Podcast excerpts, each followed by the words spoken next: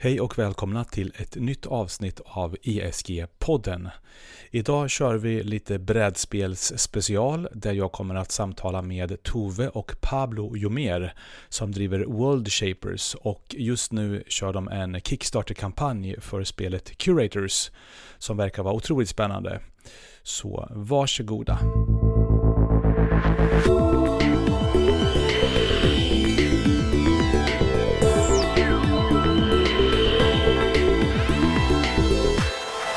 Välkommen! Det här är ESG-podden. Hej och välkomna till ett nytt avsnitt av ESG-podden. Eh, och idag har jag med mig Pablo och Tove. Hej! Hej hej! Hej hej! Jättekul att ha er med här. Kan inte ni berätta lite vilka ni är och vad ni, vad ni gör om dagarna? Ja, jag är då Tove och det här bredvid mig har jag min man Pablo. Ja, hej hej! och eh, i Linköping och jag jobbar som miljökonsult. Och Pablo, vad jobbar du med? Eh, jag jobbar som programmerare på Access Communications. Ah, trevligt. Men det är ju inte allt ni gör, utan ni har ju även en, eh, jag vet inte om hobby är rätt ord, men, men berätta om ert projekt som ni har nu. Ja, vi har ju från vår första dejt, nio år tillbaka, spelat brädspel. Eh, och det har väl gått så långt att vi har börjat utveckla brädspel. Mm. Ja, så vi, det vi gör är liksom att vi, eh, vi letar upp eh, olika spel eller kanske eventuellt eh, hittar på och designar något spel själva. Eh, och sen så utvecklar vi dem eh, och tar dem till en färdig produkt. Liksom. Eh, och just nu håller vi på med ett projekt som heter Curators. Och ni har ju en Kickstarter-kampanj som ligger live nu, eller hur? Precis. Ja, vi håller på med en Kickstarter-kampanj och den eh, har varit live nu då sedan den 21 eh, april och eh, vi blev funded efter tre dagar så det har ju varit väldigt mycket över förväntan. Väldigt coolt. Liksom. Ja, verkligen. Tre dagar, det är ju otroligt bra. Ja, precis. Det är verkligen över förväntan. Vi, vi satt här och liksom tänkte i och med coronatider och så att det kanske kommer vara väldigt, väldigt svårt och att vi får vara glada om vi blir fanden. Och sen bara rasade det in när vi tryckte på LAN. Ja, första timmen fick vi in personer så det kändes verkligen över förväntan. Vi tänkte att vi kanske få 400 personer på hela kampanjen och nu är vi uppe i 550 så det känns fantastiskt. Otroligt roligt. Ja, men det är jättebra, verkligen. Gratulerar, bra jobbat. Och vi, jag menar ESG-podden, eh, våra typiska gäster jobbar ju med digitala spel och ni jobbar ju med fysiska spel, eller brädspel, vilket är lite spännande. Så det blir en liten annan eh, touch på det här samtalet, men vilket är väldigt roligt också. Men som vi sa innan här, eh, det är ju liksom samma eh, vad ska jag säga, logik och, och eh, arbete som ligger bakom ett digitalt spel eller ett analogt spel, tänker jag i alla fall. Eller vad, vad tror ni om det? Ja, jag tror att det, det finns väldigt många likheter och sådär. Eh, det är ju illustrationer som ska göras och man ska speltesta, man ska eh, balansera och eh, det finns ju även vissa matematiska moment i liksom de flesta spel. Eh, och sen har vi också samma grej att liksom, det ska vara roligt. Eh, det som kan skilja lite är liksom vad man har tillgång till för eh, hårdvara kanske man kan säga. För att när man eh, ska göra spel eh, som eh, är analoga så har man ju en människa istället för en dator som ska tolka reglerna. Och det kan ju skilja ganska mycket då. Då har man liksom en väldigt kraftfull grej med fantasi där. Men man har inte riktigt samma beräkningskapacitet. Så det kan ju göra att det blir lite annorlunda. Liksom. Ja, det är sant. Och jag tänker också att det kan bli lättare med ett klassiskt brädspel. För vi börjar ju bara skissa på nästan post-it-lappar. Och jag, det tänker jag att man kanske inte kan göra på digitala spel på samma sätt.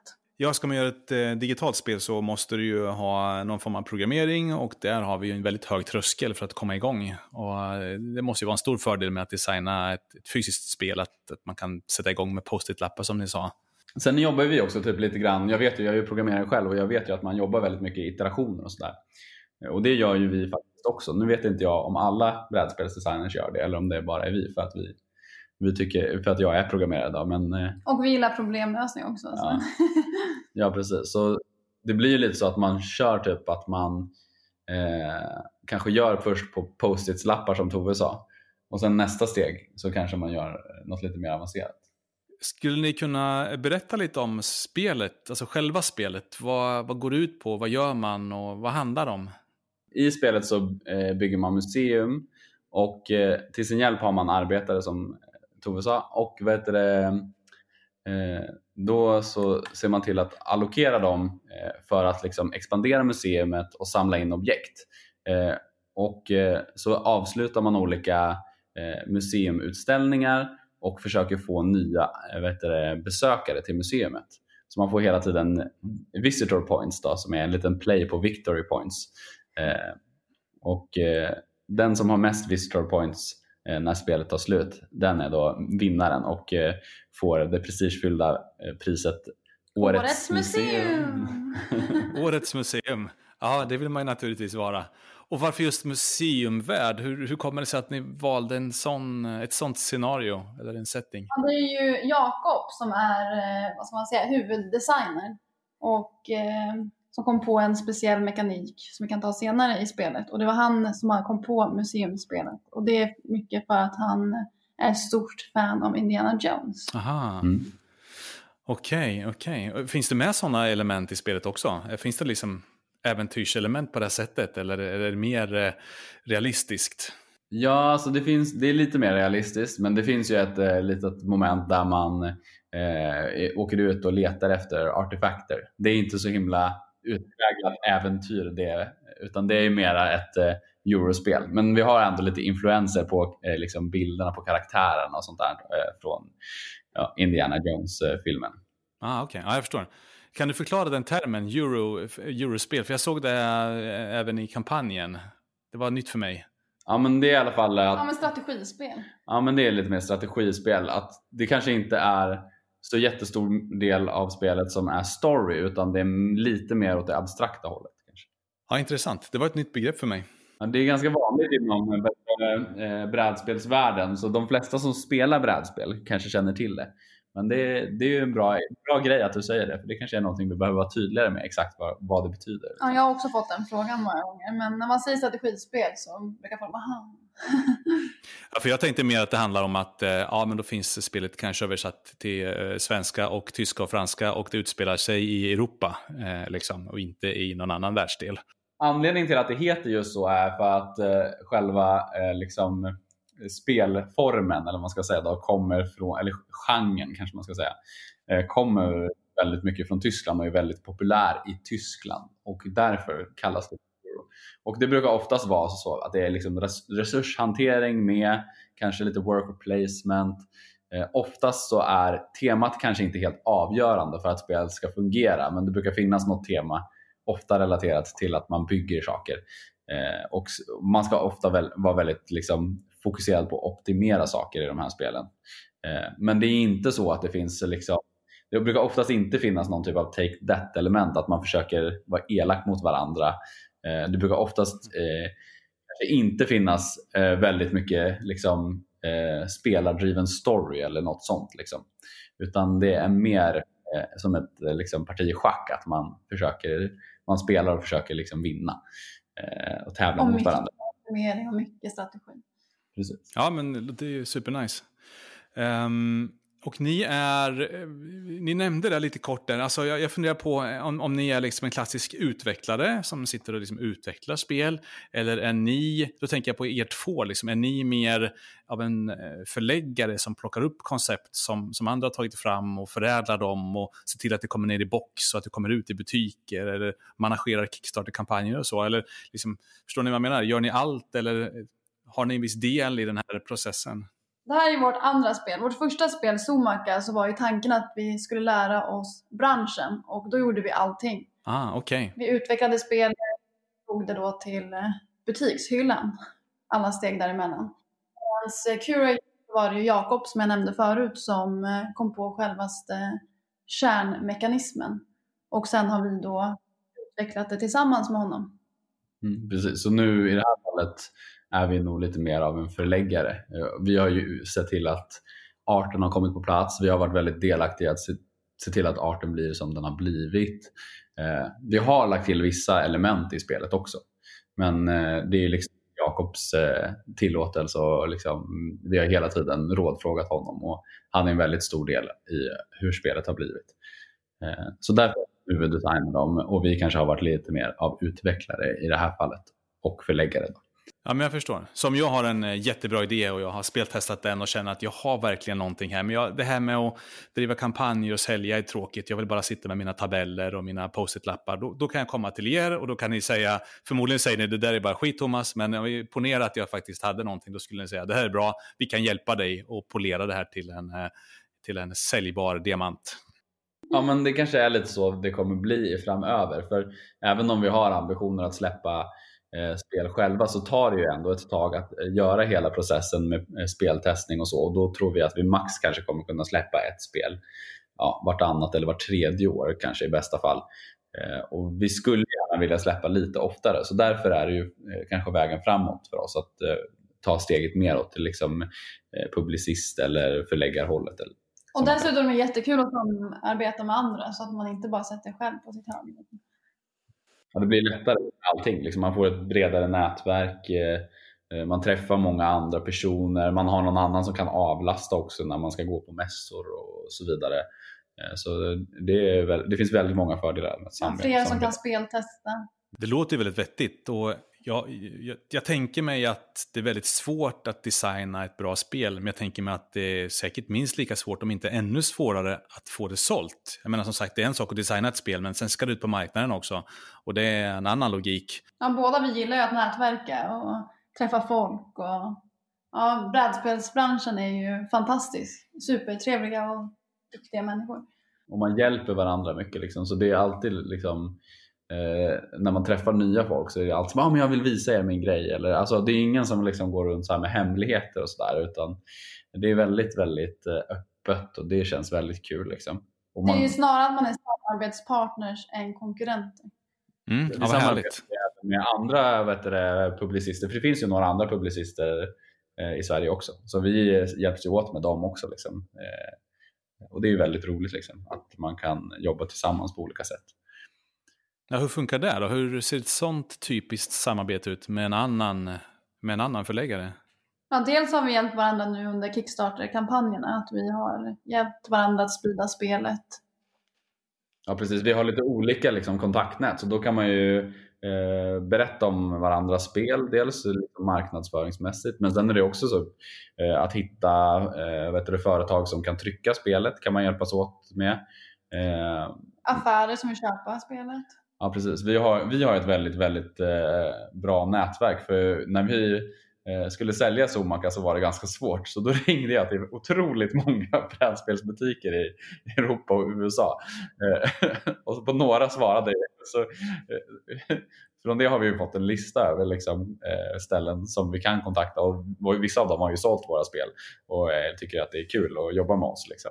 Så vi har ett brett kontaktnät. Så det brukar ju de andra kanske utnyttja lite grann och vi har utnyttjat lite mer att ja, de har kanske färdigheter inom logistik och eh, de har varit bättre på att typ, hitta olika företag att eh, få eh, offerter ifrån. Så varandra. Liksom. Ja, det är ju många olika. Dels speltesta varandras spel eftersom alla tycker om att göra det. Och sen logistik och marknadsföring. Och, ja, det är många olika bitar. Vi pratade tidigare om eh, att det är en fördel att göra fysiska spel, man, eh, att man inte behöver programmera, man behöver inte det tekniska. Men när man kommer till eh, senare fas, distribution, då är det ju betydligt svårare med fysiska spel.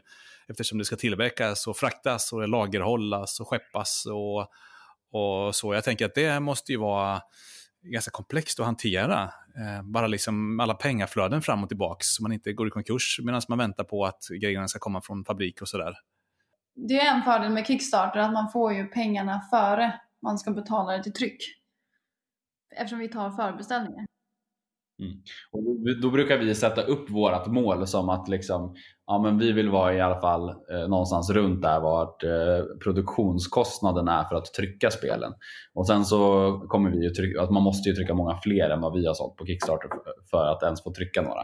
Eh, och då är, räknar vi ju liksom med att ja, men de spelen som kommer där sen, de får väl bli vinst. Då. Så eh, all art och sånt, då, det ligger vi ute med då tills, eh, tills vi har sålt de eh, liksom resterande spelen. man ska säga. Ni nämnde att eh, ni har ringt runt ja, i princip hela världen. Och är det så? Det, det, finns en världsmarknad för den här typen av spel som ni jobbar med. Det är inte bara Sverige, eller Norden eller Europa, utan det ska ut i USA och... Ja, men till exempel Zoom är ju i alla sex världsdelar. Ja, precis. Och det här spelet så är det ju inte så att vi har, vi har... Jag tror inte ens vi har störst i Sverige, utan jag tror USA är störst eh, i försäljningen just nu. Eh, Sverige är tvåa. Och det beror ju väldigt mycket på att många av våra vänner fortfarande stödköper liksom, och hjälper oss jättemycket. Liksom. Och att vi eh. har väldigt brädspelsintresserade vänner också. Ja, så är det såklart. Det är såklart så. De, det är många som vill ha spelet, det är inte så att de bara köper det för att hjälpa till. Eh, och sen, eh, sen är det väl liksom, ja, men Europa är väldigt stort.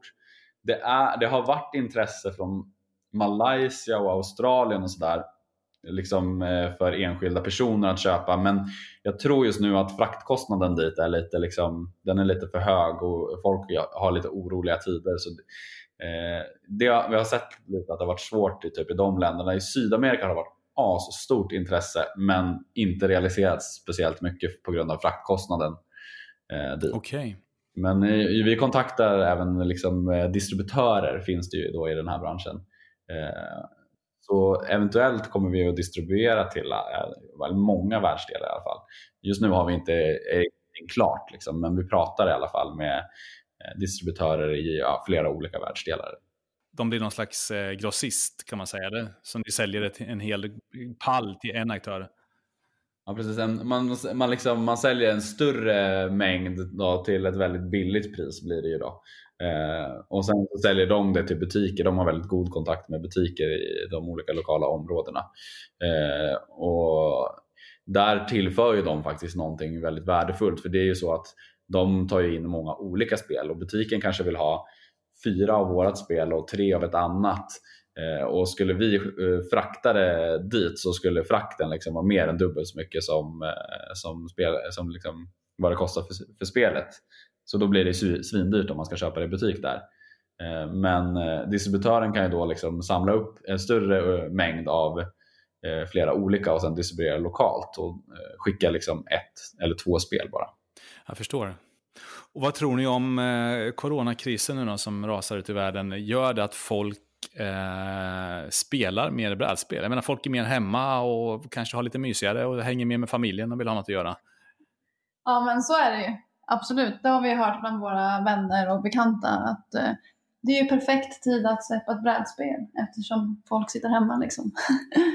mm. men, men det finns ju också sådana nackdelar just när man släpper ett brädspel, att folk kanske är lite mer rädda om sin privatekonomi. Och... Vi har sett en del som har cancellerat under kampanjen och lite mer än vad vi såg, eller ganska mycket mer än vad vi såg eh, i den förra kampanjen. Eh, och vi har frågat en del av dem också, liksom, vad var anledningen? Lite försiktigt sådär. Och det har ändå hörts liksom från ett, ett, ett, en stor del att eh, ja, men, eh, jag kanske har blivit av med jobbet. Och det är ju liksom, det är verkligen tragiskt. Eh, och då förstår man ju absolut att de cancellerar. Eh, men det är också lite så att man kan ju inte låta bli att undra då, så här, hur bra skulle det ha gått om det inte hade varit så? För då kanske vi skulle ha haft ytterligare 100 eller 200 stycken som hade köpt. Liksom. Men som sagt, det är mer tragiskt om man blivit av med jobbet. Så det är inte så att vi går och deppar över det. Men... Nej, nej, vi är jätteglada för bra. Men man är alltid lite nyfiken hur det påverkar en. Det kan ju vara så att det kanske egentligen har påverkat positivt. För det är ju många mer som är, liksom, som du sa, eh, som sitter och spelar. Och det märks på sociala medier tycker jag också. Och det är många som har fångat ett brädspel också som inte hade det innan, vilket är ju superkul. Ja, mm. och är det en trend överhuvudtaget skulle ni säga att folk spelar mer brädspel eh, nu än ja, än förr. Så får ni definiera vad förr betyder ja, själva. Jag tänker det, att det har blivit en effekt av det digitala. Liksom, att, eh, ja, men kul att sitta vid ett eh, bord och spela liksom, analogt. Ja, men jag tror det kan vara lite så många analoga grejer har ju kommit lite som ett svar på att man kanske sitter väldigt mycket med sin mobil eller man sitter väldigt mycket med tvn och så vidare. Så jag tror ju att det är lite en antitrend mot det. Eh, sen är det också i och med att nörden har blivit lite populär. Liksom. Eh, och Det tror jag man märker även i liksom, eh, tv-spelsammanhang, kanske ännu mer. Att eh, ja, men det har blivit lite hippt att eh, spela spel. Liksom. Eh, så jag tror båda de grejerna har samverkat och sen Kickstarter har nog också varit en väldigt viktig faktor där. för eh, ja, de tillåter ju då många fler att prova vingarna och det blir en större flora och liksom, eh, mer kreativa projekt vilket också gör att det liksom blir en air av att det här är coolt. Liksom. För det är ganska mycket brädspel på Kickstarter. Det är den största kategorin. Ja, faktiskt. det är så. Det är så. Ja, otroligt. Ja, vad häftigt. Ja, men det är klart att det, och när man jobbar med fysiska spel så är ju det eh, förskottet väldigt viktigt. Jag tänker om man gör ett digitalt spel, alltså det är alltid nice att få en försäljningskanal till. Det är alltid trevligt att få en, en plattform där folk är vana vid att köpa saker som inte är klara. Eh, men eh, när man gör fysiska saker så behöver man ju det kapitalet för att dra igång tryckpressar och grejer på ett annat sätt, tänker jag, än, än när man gör digital underhållning. Eller tror ni att det stämmer? Ja, det tror jag. Samtidigt tror jag att det är mycket dyrare att eh, utveckla liksom, eh, digitala spel än vad det är att eh, utveckla analoga spel. Det är så pass mycket mer eh, illustrationer och grafik som behövs, i min mening i alla fall, för att ett spel ska hålla väldigt hög kvalitet. Ehm, det är lite som när vi har försökt utveckla våra filmer och sådär. Liksom. Det, det, tog ju mig ett år ungefär att göra den här 3D-animeringen som, som vi har i, i vår Kickstarter-film. Då fick jag lära mig. Jag funderade på det, för det såg väldigt bra ut. Har ni gjort det här själva? Nej, tänkte jag. Det här måste ju någon, eh, någon expert ha gjort. Svindyrt liksom. Då, eller, eller, är någon, någon så här. Ja, numera. Ja. Jag är ändå, jag är ändå hyfsat ett duktig. Ja, jag, vi började med att kolla lite för vi vet att det finns väldigt många sådana studios här. Och sen så fick vi lite offerter men det var så himla dyrt tyckte vi. Så vi var, ja, vi var väl så här, men vi kanske kan prova lite själva för jag hade något intresse också att göra det. Liksom. Jag har velat hålla på lite med digitala spel också och det här är ju ganska nära det. liksom.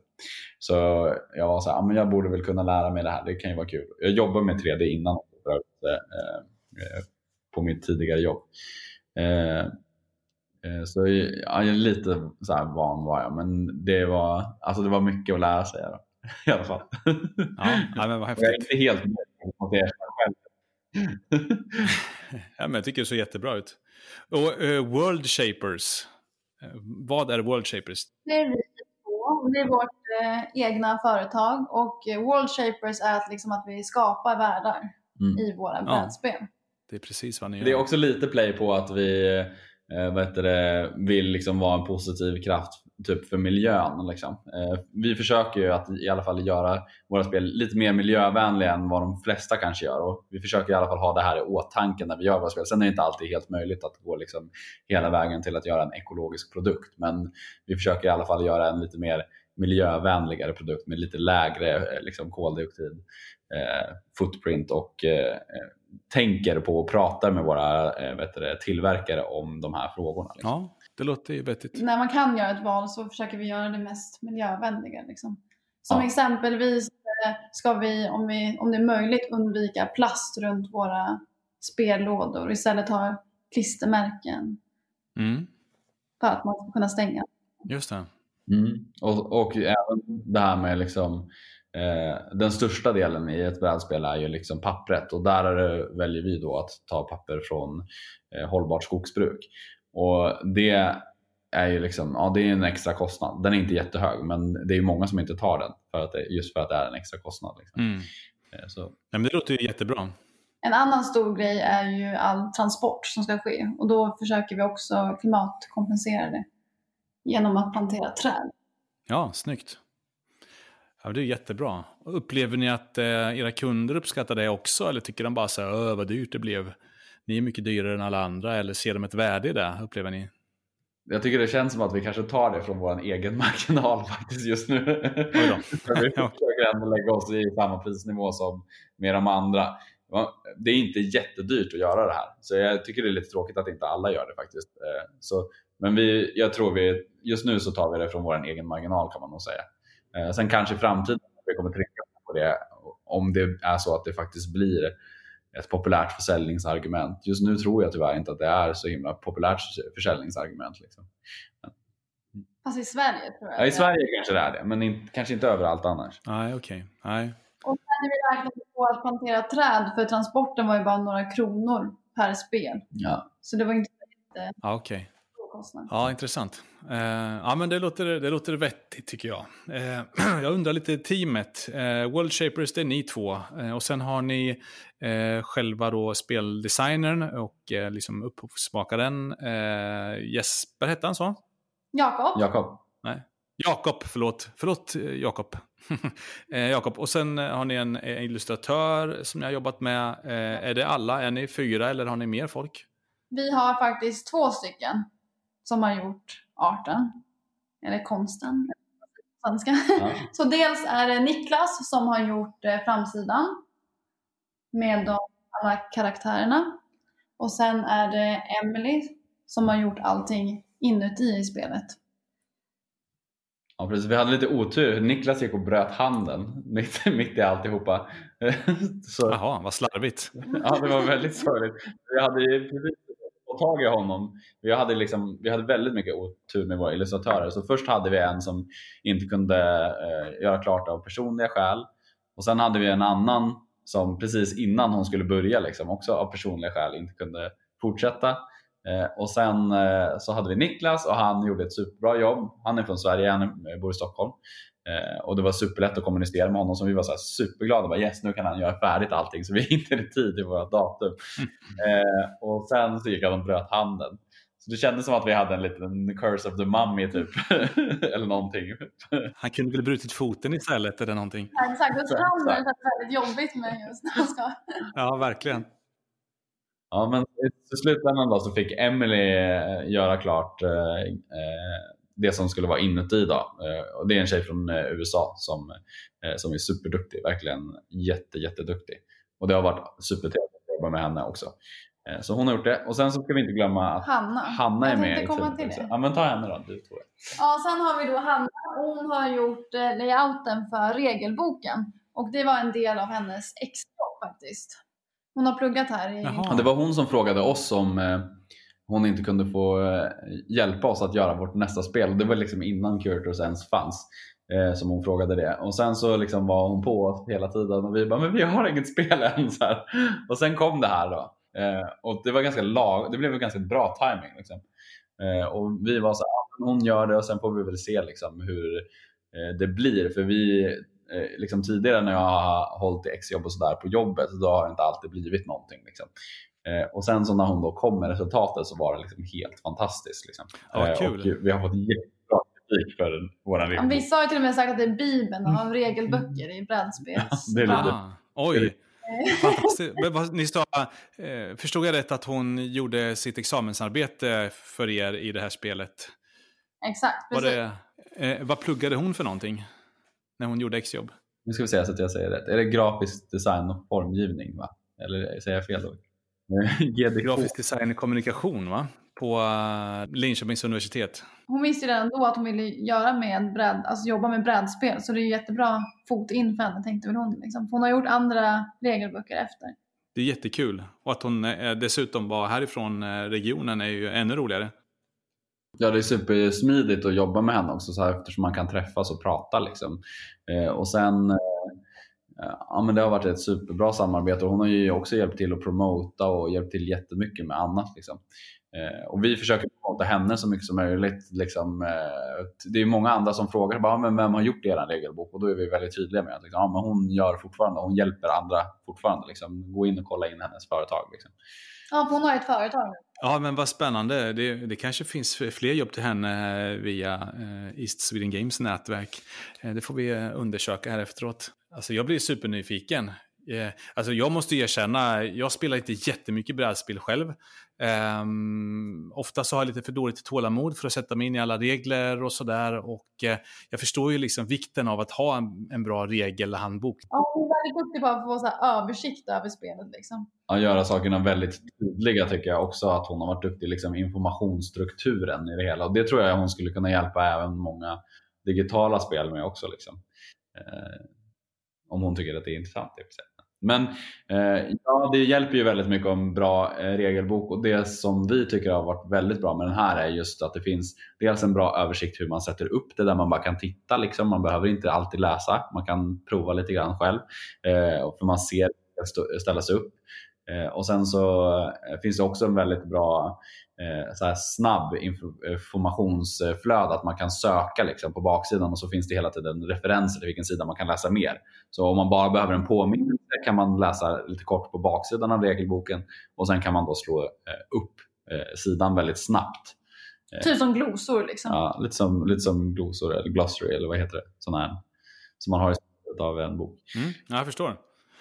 Och eh, ert spel nu, Curators, för de som kanske lyssnar på det här då och tänker att det där spelet verkar intressant, men det finns så mycket spel, jag orkar inte kolla upp det där. Eh, om ni ska fortsätta att pitcha nu och få sälja lite grann, vad är det som är unikt med ert spel? Varför får man absolut inte missa det här spelet?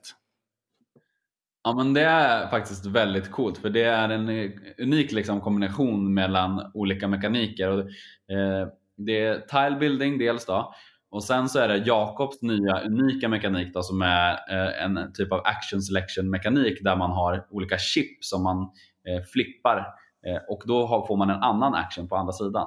Och Sen finns det vissa lägen där man då kan göra en eh, typ av combo, liksom, en double action kallar vi det för. Och Då, då får man liksom vända två sådana chip och göra eh, dubbelt så mycket på sin runda. Eh, och Den här liksom mekaniken gör både att det blir enkelt att spela för att man har ett väldigt enkelt interface och den gör också så att det blir väldigt intressant för man måste hela tiden väga, liksom, vill jag göra en sån här eh, double action mot att man kanske egentligen behöver göra en single action för att det finns någon möjlighet eller eh, liksom, som eh, ligger ute på spelbrädet just nu som man kanske borde ta mer hänsyn till. Och Det leder till väldigt intressanta beslut i det här spelet. Så om man gillar tilebuilding eller om man gillar euros, liksom, då ska man kolla in det här spelet. Och sen en annan sak, att om man gillar museum så är det väldigt eh, passat till just museumtemat. Liksom. Ja precis, det är, det, är liksom, eh, det är, en bra fit med temat och mekanikerna och eh, vi har verkligen ansträngt oss för att få in så mycket museum som möjligt. Vi har liksom eh, riktiga objekt och vi har pratat med olika museum för att få tillåtelse att eh, använda deras objekt och så vidare. Så det är verkligen eh, ett, ett coolt och lite unikt tema också för det är ju typ det andra spelet som har museumtema eller något sånt. Och om man gillar strategi och optimering så är det ju superkul att sitta och optimera. Och ja, just det. det finns ett, en solovariant också som Tove verkligen älskar. Hon, är, hon gillar att optimera. Så om man, vill, om man spelar solo så kan man kolla in det också. Om man spelar själv? Kan man spela själv alltså? Ja, man kan spela själv. Det är lite mer som ett liksom, eh, vanligt eh, dataspel då, för då är, har man olika uppdrag och sådär. Okej. Okay. Så försöker man optimera och så ska man göra så få drag, eller egentligen man har ett antal drag och så ska man få så mycket poäng som möjligt. Så man kan ju spela det flera gånger och slå sig själv. Liksom. Ja, ja, alltså ursäkta min okunskap, men, men för mig låter det ganska ovanligt. Jag kan inte påminna mig att jag har sett ett spel i den här stilen där man faktiskt spelar själv, utan det brukar alltid vara två till åtta spelare eller vad det nu är. Eh, är det jag som eh, har missat det, eller är det ganska unikt? Nej, jag, jag, jag, skulle inte säga att det är unikt, för det har varit en trend ganska länge på Kickstarter att man försöker att ha någon typ av eh, solo-mode i brädspel eh, som släpps där. Det är inte jättevanligt med spel som bara släpps i butik. Eh, jag tror det beror mycket på att det finns många i USA som gillar att spela brädspel men som sitter väldigt långt bort från andra spelgrupper eh, och kanske är lite ensamma. Och därför har man eh, många gånger valt att göra någon form av solospel för dem. Kan också ha lite att göra med att man blandar lite det här digitala och det analoga numera. Det finns många spel där det är liksom både analogt och digitalt på olika sätt. Och då blir det också kanske naturligt att man har någonting där man faktiskt sitter och spelar lite mer och som är lite mer story-drivet. Liksom. Ja, det låter jätteintressant. Nu, nu, blev jag, nu blev jag riktigt intresserad. ja, det är faktiskt kul. Det finns så här, vi har lånat lite från digitala världen där också. För vi har ju till exempel då så här rating, man ska säga, som det är i många spel. Liksom. Att man får en, en stjärna får man om man klarar det. Men vill du ha tre stjärnor, liksom, då måste du anstränga dig. Eh, så, så, där har vi verkligen liksom lånat lite grann från det som brukar vara vanligt med de digitala spelen. Ja, men vad tror ni? Eh, alltså, ni flörtar lite med den digitala världen. Det låter ju som att ni har en tanke på att kanske det kan bli en digital eh, version framöver. Eller är ni så här, nej, nej, nej, vi är bara fysiska, här ska det inte vara något digitalt? Ja, vi har redan eh, faktiskt gjort en digital variant på, eh, vad heter det då, Tabletopia. Ja, precis, så heter det. Eh, och det var mycket på grund av nu med Corona att vi inte fick ut spelet till reviewers. Okay. Som eh, ja, testar spelet inför Kickstarter-releasen. Alltså då gjorde vi en, det var ju faktiskt, vi fick lite hjälp. Det var eh, en av våra andra publicister som, publicistkollegor som tipsade oss då att men det här kan man göra och det är gratis. Eh, och det var faktiskt inte alls svårt heller för de har någon form av liksom, eh, man gör egentligen 3D-modeller av spelpjäserna och det hade vi redan videon. Då. Eh, och sen slänger man in dem där och så liksom, det finns en fysikmotor som gör att man kan lägga dem på bordet. Men det är ju mer som ett bord, så det är väldigt digital analogt. Liksom. Du får ju liksom fortfarande förhålla dig till reglerna själv. Liksom. Det är ingen som säger åt dig att du måste göra så här. Eh, så vi har ju faktiskt haft väldigt stor nytta av den måste jag säga. Så det är ju någonting som vi absolut kommer fortsätta att göra i framtiden. Vi har liksom kanske kunnat få in ja, men både italienska och spanska och eh, om det var något annat språk också. Som vi, liksom, vi skickade den till några som var intresserade och så gjorde de liksom en översiktsgrej på spelet på de språken. Vilket har varit superviktigt. Alltså vi fick direkt bara typ eh, fyra, fem eh, spanska backers och det här var ju liksom utan någon kostnad. Så det var verkligen eh, en super, superbra grej. Och eh, på Ja, och på söndag så kommer vi också spela spelet med Ella Loves Board Game på, via det här då. Och live och det är söndag den 17 då. Om... Ja, vad spännande. Och hur hittar man information om det? Postar ni i kampanjen på Kickstarter eller finns det någon, någon annan hemsida för projektet? Och sen så har vi en Facebook-event. Mm -hmm. mm. Ja, precis. Man kan gå in Facebook-sida eller så kan man gå in på kampanjen så hittar man också en länk. Och det kommer komma på de flesta sociala medierna kommer det komma någonting. Så om man följer oss där så, mm. så hittar man det. Det här verktyget som ni nämnde nu, att, att ni eh, har liksom simulerat ert spel kan man säga. Är, är det ett verktyg som är tillgängligt för vem som helst? Um, ja, precis. Eller vad, hur, fick ni tag på, hur fick ni tag på det? Finns det något namn på det? Ja, det heter Tabletopia eh, och det är, det är så pass smidigt så man spelar faktiskt i browsern också. Så det är ju liksom eh, verkligen superenkelt. Det finns ett annat också, så det har jag inte provat, men som heter Tabletop Simulator. Eh, det tror jag kanske kostar lite pengar. Ja, man spelar ju som ett vanligt parti. Liksom. Ja, ja, men jag förstår. Som ett vanligt spel. Då är det egentligen bara så att man tar typ, man väljer liksom mellan olika kategorier av objekt. Typ, och det här ska vara brickor. Och sen så lägger man egentligen in 2D-representationer av de olika brickorna. Och sen så gör den alla 3D-modeller åt dig. Det är lite mäckigt för det ut inte är helt perfekt. Men det är ändå så här, ja det går ju så himla mycket fortare än eh, om man skulle sitta och 3D-modellera. Eh, eller så. Och eh, det, alltså jag tror ju egentligen alla skulle kunna bara gå in där och om de vill testa att göra ett spel så kan de säkert eh, göra det där. Liksom. Jag tror min mamma skulle typ kunna göra det. jag har sett att, eh, jag bläddrar i App Store till exempel på min iPad, så finns ju alla klassiska, de här stora brädspelen, finns ju att ladda ner.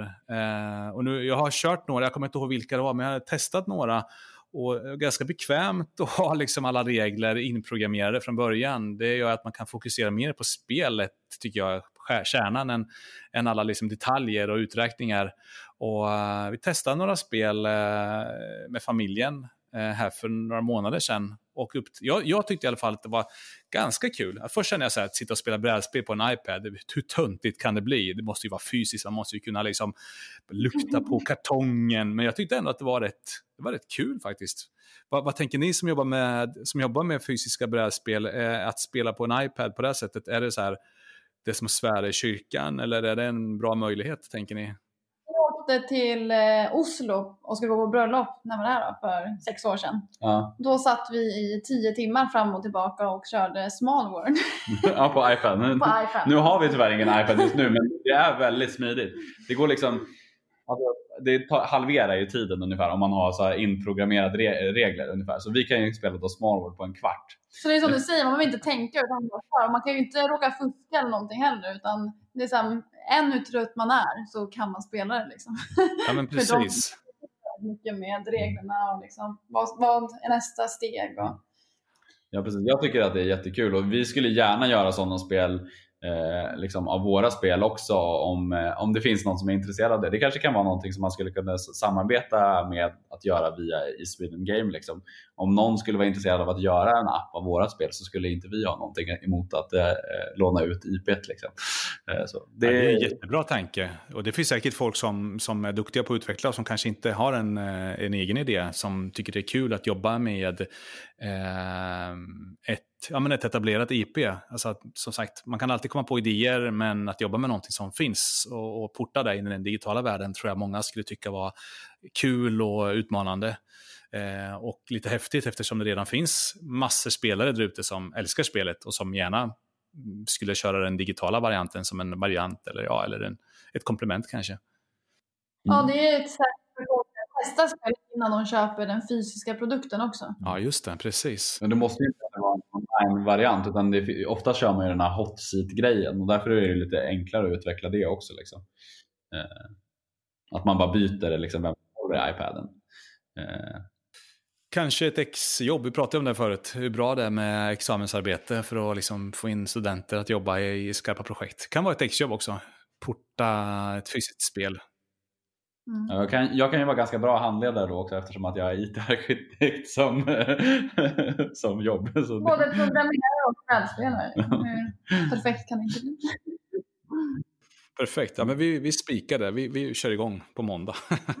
på jag tänkte, nu har vi pratat ganska mycket om spelet, men eh, jag tycker Kickstarter är väldigt intressant också. Jag vet ju hur svårt det är att lyckas på Kickstarter. Men när man ser de här framgångsrika kampanjerna som, som visas när man loggar in på sidan och så tänker man jösses vad lätt det ser ut. Titta eh, hur, hur lätt man kan få pengar. Men så vet jag att det finns oändligt många projekt som man aldrig ser och som ligger liksom långt ner i systemet som inte drar in en spänn. Det är ju riktigt svårt att lyckas. Eh, ni har ju redan lyckats. Ni har ju redan passerat eran, eh, eh, vad säger man, eh, ja, de pengarna som ni efterfrågade eh, i kampanjen. Målet, tror jag man säger ja, Målet. Har ni lärt er någonting på den här kampanjen? Vad, är liksom, vad kan ni dra för lärdomar av just den här kampanjen?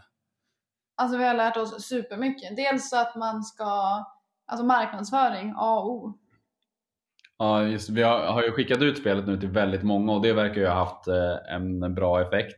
Det är lite svårt att säga nu tycker jag fortfarande när man är mitt i det. Eh, liksom, om vi, kan, vi vill gärna göra lite enkätundersökningar efter och sådär men vi märker ju att vår lansering var ju extremt mycket bättre än förra gången. För förra gången hade vi ju först ett misslyckat projekt som du var inne på eh, och sen gjorde vi ju om det projektet och då lyckades vi. Eh, och där lärde vi oss, mellan där lärde vi oss jättemycket och de lärdomarna har vi använt oss av nu. Liksom. Och det är bland annat att sätta sitt mål rätt, tänka efter att ja, men hur många känner vi? Liksom. Ja, och med Zomaka så hade vi bara tre veckor som vi marknadsförde spelet innan vi lanserade. För vi tänkte lite hur svårt det kan vara. Men med Curate har vi marknadsfört det i ja, nästan i två år. Alltså både speltestat det, ja, pratat med folk, pratat med affärer så att de redan vet att det finns. Ja, varit ute på konvent och Ja, just det, exakt. Både i SM var vi och på Lincoln. Och sen så gjorde vi ett extremt ambitiöst då, utskick till eh, reviewers. Så vi gjorde 24 stycken prototyper för hand. Det tog 80 timmar ungefär som jag stod och bankade i källaren. Eh, eh, sen har vi dessutom då skickat runt dem i flera led för det var så pass stort intresse att testa spelet. Så vi, liksom, vi sa ja till alla typ. Eh, så det är liksom eh, från eh, de som har en följare till de som har 10 000 följare har fått testa det. Eh, och eh, ja, det verkar som att det har gett en bra effekt. Liksom. Ja, och då hade vi väldigt mycket att visa då under de första dagarna på kampanjen också. Alltså olika recensioner och eh, Youtube-klipp och... Mm. Sen har det kommit mer under kampanjen också. Ja, men det låter jättebra. Och jag har förstått att många gör väl misstaget att man tänker att, att själva Kickstarter-kampanjen är kampanjen som drar in folk. Man, man släpper utan att ha någon följare och så tror man att det ska rasa in, men, men då, då misslyckas man. Utan man måste ha liksom, eh, x procent av sina backers på plats redan innan, liksom, så att de är redo att bara gå in och, och, och lägga sina pledges direkt. Um... Ja, men precis. Första dagen på Kickstarter är väldigt, väldigt viktig för att man ska synas på självaste Kickstarter-sidan. Ja. För när man har kommit upp i till exempel 75 procent då syns man ännu mer och väl när man har nått i mål så syns man också mer. Mm. Ja, det är olika så här, platser, liksom, man syns på olika platser där på Kickstarter och i början av kampanjen kunde man ju faktiskt se, i det här fallet så lyckades vi ganska bra med att synas mycket på Kickstarter. För i början av kampanjen så såg man ju väldigt mycket att det var just från Kickstarter som det kom till kampanjen. Och Det tror jag också beror på att vi hade kommit upp liksom då redan i 50 eh, Så det tycker jag är bra i lanseringen. Eh, och sen, sen är det alltid så att det är lite stiltje man ska säga, i mitten av kampanjen. Eh, mid, äh, mid, mid campaigns brukar man säga. Eh, och eh, den tycker jag vi har, vi har försökt motverka den den här gången men man hamnar nog där ändå. Liksom. Det är svårt att göra någonting åt det. Just den här gången så har det, det har sett väldigt bra ut för vi har fått in nya liksom, ser vi hela tiden. Men det ser ut som att vi står stilla för vi tappar en del också. Och många av de där tappen beror ju på corona. Eh, så ja, det, det, det, tycker jag ändå att vi har varit ganska duktiga. Liksom. Ja, men så länge det går plus varje dag, liksom. Mm. Framförallt nu när vi ändå är uppe i målet. Liksom, så att... Nej, men kul. Eh, ert bolag då, är det ett aktiebolag ni har eller? World Shapers? AB. Mm. Mm. Snyggt. Vad är visionen med det då? Eller som, är tanken att det ska få vara den här lilla sköna grejen som ni grejer med lite på kvällar och helger och sådär? Eller, eller tänker ni att eh, om fem år då är ni liksom världsledande förläggare inom brädspel och, och bara liksom tjänar miljarders miljarder?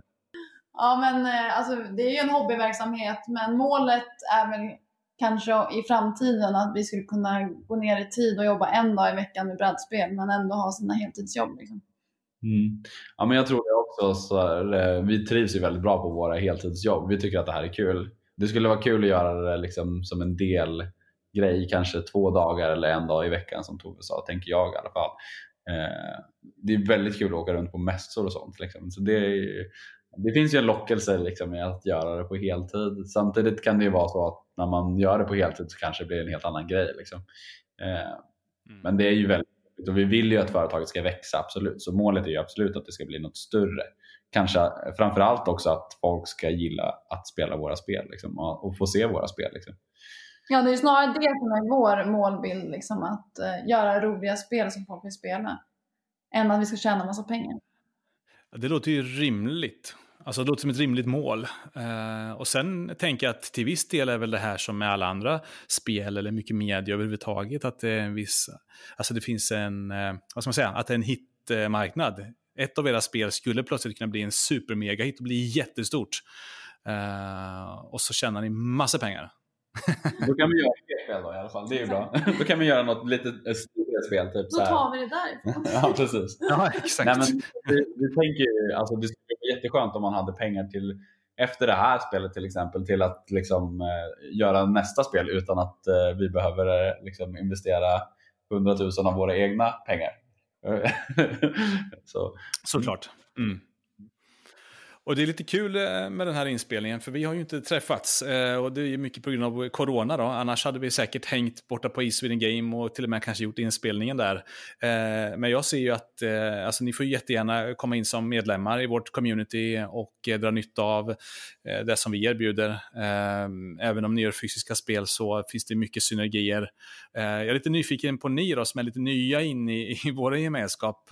Vad ser ni att East Sweden Game skulle kunna ge er, tror ni? Alltså jag tänker samverkan och nätverka med andra och eh, som vi pratade innan med att eh, göra en app för vårt spel.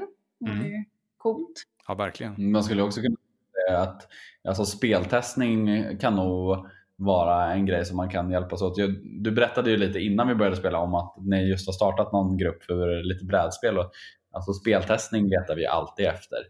Eh, sen är det också inspiration. Liksom, är ju, man kan ju inspireras av eh, ett eh, digitalt spel och göra ett brädspel. Man kan inspireras av ett eh, brädspel och göra ett digitalt spel. Så jag tror det finns en del roliga samarbeten, samarbeten som man skulle kunna göra. Just det, ni kan göra brädspel av alla spel som utvecklas på East Game. Eh, fantastiskt. jag tar det som ett löfte. Men framförallt kan man också inspireras av liksom folks teman eller världar och sånt liksom också. Det är ju någonting som vi tycker är väldigt intressant att göra en, liksom, en djupdykning i något ämne liksom, och lära sig mer om det och sen kanske nörda ner sig och göra ett spel. Eh, så det tror jag också kan vara en. Eh, Sen finns det ju många spel också som har så här companion-appar nu för tiden. Där det kanske är att man gör voice-over och sånt. Och det är ju sånt som vi kanske kommer vilja göra någon gång i framtiden också. Liksom. Man har kanske lite voice-over, man kan ha lite tidskontroller, lite, lite, lite små funktioner som förhöjer eh, spelkänslan av ett spel eh, som spelas analogt. Liksom. Via en app. Liksom. Ja, Ja just det. Så appen blir ett komplement eh, till brädspelet. Ja, men det låter ju vettigt. Unlock finns det med väldigt mycket sånt. Och, eh, I det spelet är det lite att man ska lösa olika gåtor. Det är lite som escape room. Eh, och där hjälper appen en väldigt, väldigt mycket för då scannar man egentligen bara av liksom olika kort och sen så eh, sköter appen all den här krångliga logiken så att man slipper leta en massa bland böcker och eh, grejer. Så det är rätt coolt faktiskt. Det tycker jag man ska testa om man vill testa en liten kombo där. Ja, häftigt. Vad tror ni om eh, alltså framtidsteknik som augmented reality och liknande? Alltså i framtiden, jag tänker man tar på sig ett par briller och sen tittar man på sitt brädspel och sen ur brädspelet så växer det fram karaktärer och det händer saker och det kommer en drake som flyger upp och svävar runt i rummet och eh, så. Vi är ju inte riktigt där än, men eh, tror ni att den typen av liksom, teknik kan förhöja brädspelen eller låter det bara som något jobbigt? Alltså det låter ju som att det, alltså löftet om eh, augmented reality skulle ju kunna vara bra. Men just nu så känns det som att det är väldigt långt kvar som du är väldigt inne på. Eh, och sen så tror jag också att många som spelar brädspel kanske vill in i det här med typ att man faktiskt har den fys fysiska kontakten. Att man ja, liksom enkelheten. Som, som vi, vi nämnde tidigare också att eh, folk kanske gillar analoga spel nu för tiden för att slippa det digitala och eh, det krångliga. Liksom. Mm. Att man tar fram ett spel, spelar på ett bord och sen kör man. Liksom. Men sen, jag tror absolut att det finns en marknad, eh, liksom, det kanske är en mer nischad marknad eller, eller så blir den större. Det vet inte jag, men jag tror säkert att det finns några som kommer vilja göra det här. Det tror jag absolut. Ja, det blir spännande att se. Framtiden får utvisa. Ja, mycket bra. Ehm, jag tror att vi rundar av där. Jag vill tacka er eh, jättemycket för att ni eh, var med och tog er tid. Väldigt spännande och jag vill också önska lycka till med kampanjen här nu. Var det nu ett par veckor kvar, knappt va? Och så hoppas jag att vi eh, syns här inom kort. Tack så jättemycket att vi fick eh, prata med dig. Ja, det var jättekul att prata med dig. Det känns som att vi ses nu. Men eh, som sagt, ha det jättebra så hörs vi framöver. Tack så hemskt mycket och eh! Hej då!